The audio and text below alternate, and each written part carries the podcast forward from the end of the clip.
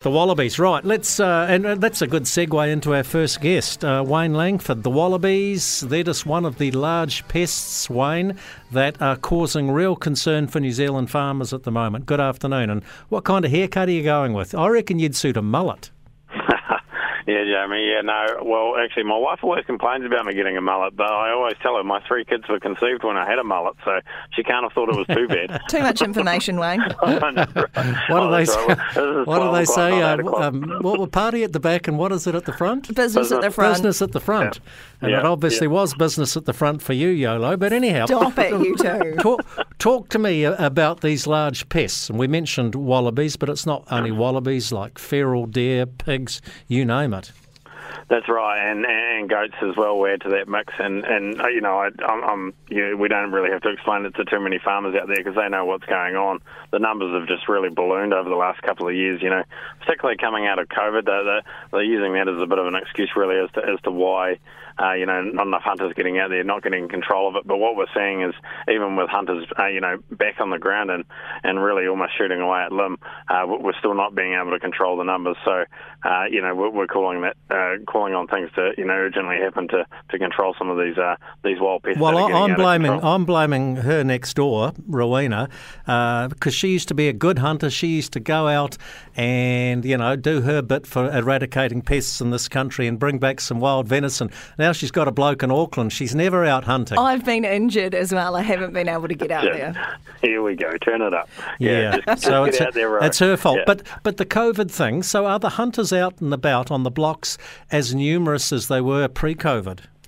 Well, they are, but there is other things there to it too, Jamie. Obviously, we saw the you know the dramatic decrease in the in the export, um, you know, uh, wild wild game meat prices and whatnot, and so so a lot of the a lot of the you know large hunting and activities and whatnot, heli hunting and stuff, slowed down uh, during that time, and, and they're just starting to pick back up now, which will have a, will have an impact. But we still need to make sure that, uh, particularly on our conservation land and then on some of those other hard hit areas, uh, that, that they're controlled. I know that um, you know goats are causing a, a real trouble because from a you know they're, they're not worth anything to anyone. You know the the deer you can yeah we can export some of that meat and, and get rid of it, but the the goats are a real a real problem and, and do a heck of a lot of damage and, and they breed like a farmer without TV. You know they uh, they yeah, it's, it's, all go.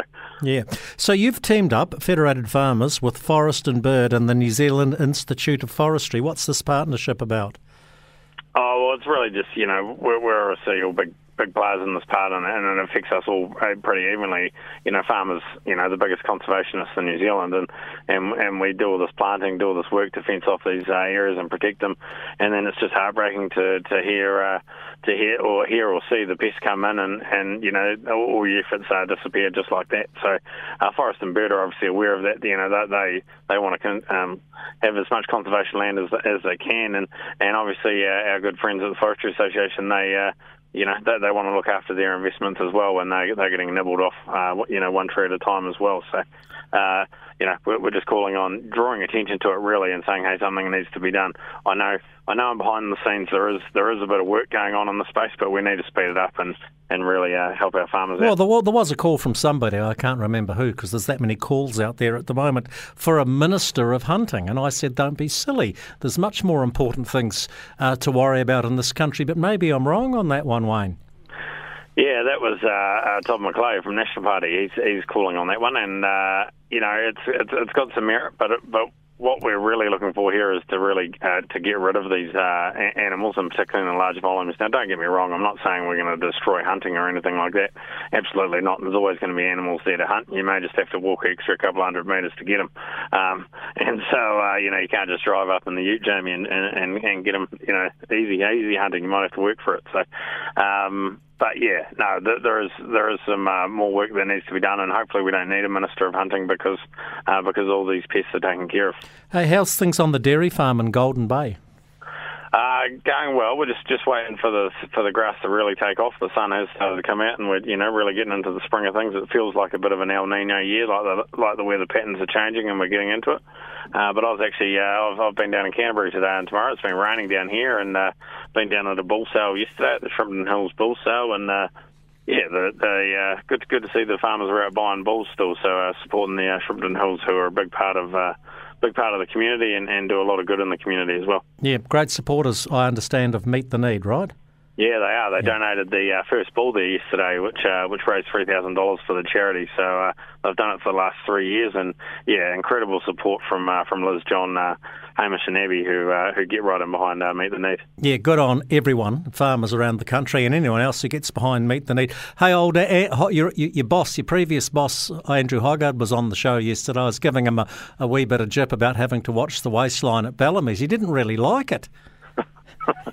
I bet, I bet he didn't. I, uh, I never went. No, I never went too close to that one with him. Uh, you got to, you got to watch with Andy. so, uh, but, uh, but you know, the, the, haircut was also something you didn't have to worry about too much. so, oh, no, we've got to leave Andrew Hoggard alone. It's going to be good, as I said on yesterday's show, to get the. He's in Parliament. Let's face it. He's in there. Grant McCallum's in there. Who else are we talking about?